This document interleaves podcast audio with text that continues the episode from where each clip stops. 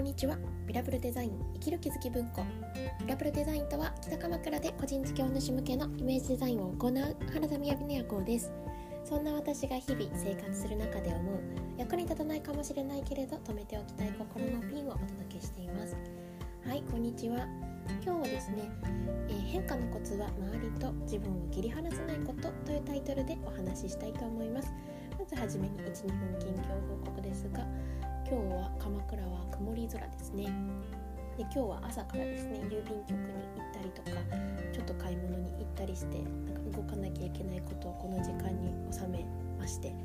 でこれから11時からと1時からといろいろ打ち合わせがあるなという感じですね。で、えーと、今日はですね周りと自分を切り離さないことということが変化のコツというお話をさせていただきました。えーとですねの、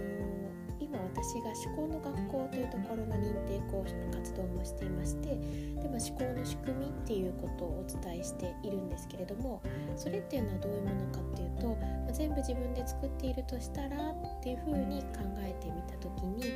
日常から自分の思う潜在意識に思っていることっていうのをこう見ていくんですよね。で一番はですねあの被害者意識にから外れて自分で作っていくっていうこの感覚とその本音が分かっていく安心感っていうことを知っていくっていうのがこの講座なのかなと思っておりまして。ですね。で昨日ちょうどあの私は、えーと、ここでお話しさせていただいたことがあのがん患者さん私が Voicy で聞いていた方が、ま、聞いていた方っていうか厳密に言うと私がよく聞いている方がその方の音声をよく聞いていてで驚いたっていうところからま調べたんですけどねで聞かせてもらったんですよ。でなのででそれについて例えばあの私は自分が聞いたとしたらっていうふうに考えたんですけどもえそんな必要ってあるの？っていう声がもしれないんですけれどあの変化のコツっていうものは何かっていうと周りと自分を切り離さないことだなというふうに思ってるんですよね。でなんかまあだいぶ大学生とかになっていくとあの自分が仲がいい感覚が合う友達と一緒にいるっていうことがまあ多くなってくるのかなって思うんですけどね。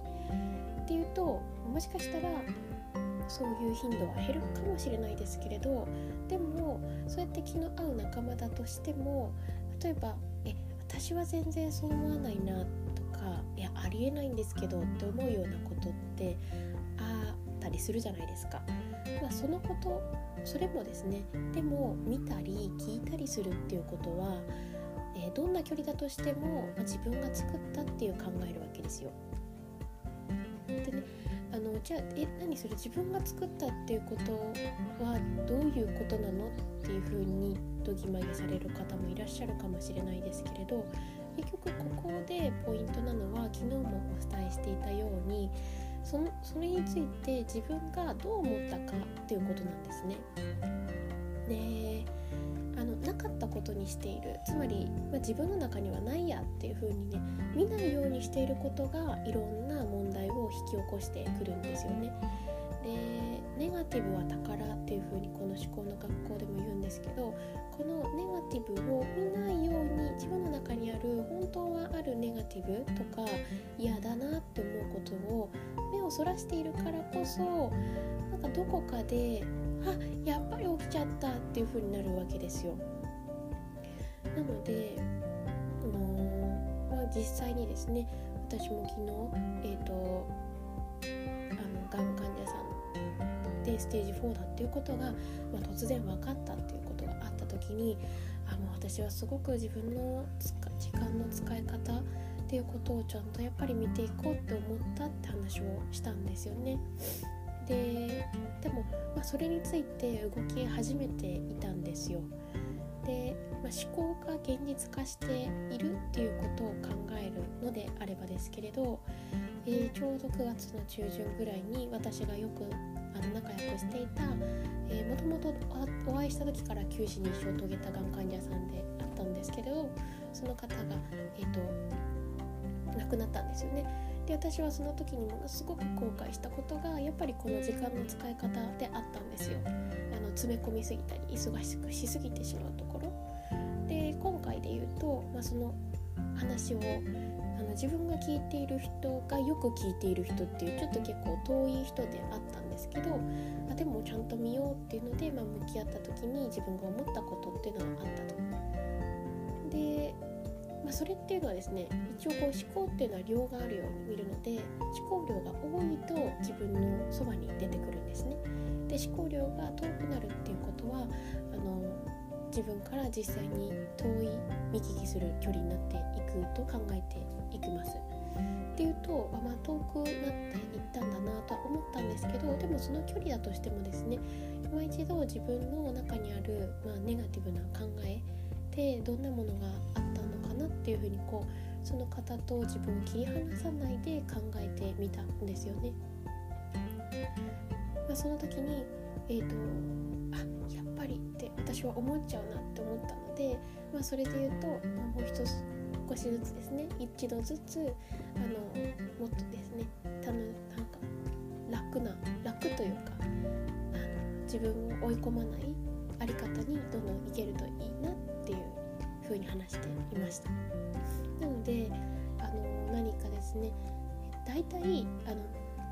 何て言うんですかね。そもそも人間の作りからいろんなことのメッセージがあるのかなって考えると自分で自分のことを見るのはものすごく難しいんですよね本来。だからこそ、まあ、人がいるわけですよね。本当に自分のことが全部見れたら多分背中も見える構造になってると思うんですよ。でも背中は私は一回も見たことがないですね肉眼では。ってなると自分が思い込んでいることっていうことに自分で気づくっていうのは基本的には難しいんですよねだからこそ人を通して自分の中にあるものに気づいていくっていうことがどんだけ自立したとしても人と一緒に暮らしていくなんかこう大きなギフトなのかなっていうふうに思いますね。でその人を通してっていうことなので、まあ、なんか信頼してねそういう話ができたり話を聞けるっていう関係性があるときっといいんだろうなと思っています。あの自分の中にあるですねネガティブに気づくっていうことの重要性を、まあ、講座でもお伝えしているんですけれどあの気づいたらですねどうしたらいいとかなんて気づいてもどうしようもできないっていうふうにね思っている時っていうのは本当に深くは気づいてなかったりするわけですね。なんかあまりにももうありありと分かってもうそしたらやめようっていうのは自動的に結構思われるんですよ。であの何て言うんですかね自分の中に不安があることは自分が一番分かってると思うんですよね。例えばさっきの周りと自分を切り離さないようにするって言ったんですけどじゃあもし切り離したいっていう時になんかすごくそばにいるんだけど目をつぶろう私には関係ないってやってる時って私が一番分かってるはずなんですよね。私が目を背けてることに。であるものを見ないようにしてると見て見てっていう風にま膨らんでいくんですよ。でそれがある日現実化してやっぱりこうなっちゃったってなるわけですね。なのであのー、でもねそれをそれがあるかどうかって自分しか分かんないなって思いますね。でよりいい方向に行っているのであればあの自分の中にそういう不安があることって分かりにくいかなと思ったりするんですよ。なぜかというと素直さっていうものが自分の中に入ってくると周りも素直になってくるはずなんですよね。で自分が正直ではない形で私大丈夫って言った時にあのえ本当に大丈夫？とかまあ、大丈夫っていう言葉をね例えば目がすごくクマが出てるとか肌が荒れてるとかあったらえ大丈夫じゃないでしょっていう風になりますけど自分の中にある本当はねある不安っていうのはそんなにわからないですよね。あの分からないようにって思って取り繕ろうとしたらそしたら周りのそばにいる人は、ま、疑わなくあそうなんだな素敵だねって多分ねあの言ってくださると思うんですけど大丈夫なんだねっていうでも自分の中にある不安っていうものをちゃんと自分が気づいてで時にはですねそれを人に話してでなんか一緒に変わっていこうって考えれる人と人が一緒にいるっていうのはいいなというふうに思います。はい、えーとですね今日イトルはあの変化のコツは周りと切り離さないことという話をさせていただきました、まあ、最終的にですね自分の後ろは自分が見れないからあの心の内をですね一緒に話して変わっていこうって考えられる人たちが増えるといいなっていう風に話しましたけど私はですね今講師業やってるって言ったんですけどあの講師メンバーは知ってると思いますが私はですね思考の学校ってところは、基礎講座体験講座実践講座っていうのがあって3ヶ月の実践講座があのあるんですね。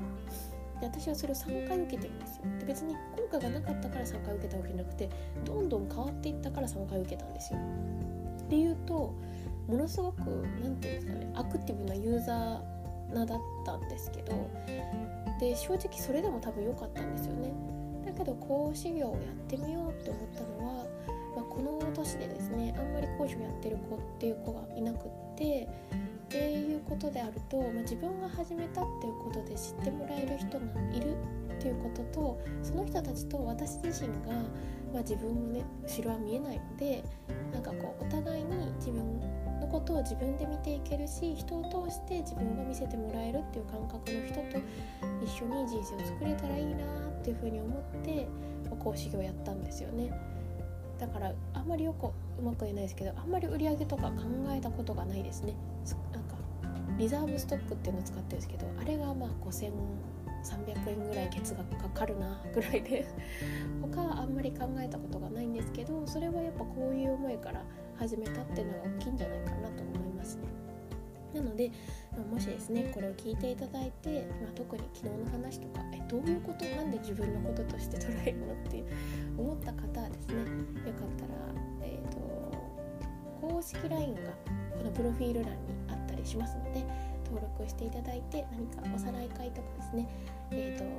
初めてご参加いただける体験講座とか来週仕事の体験講座がありますけどもしよかったら2時間3000円になってますのであの興味がある方は聞いてみてください。それでは皆さん今日も一日ありがとうございます。ありがとうございます。良い一日を。バイバーイ。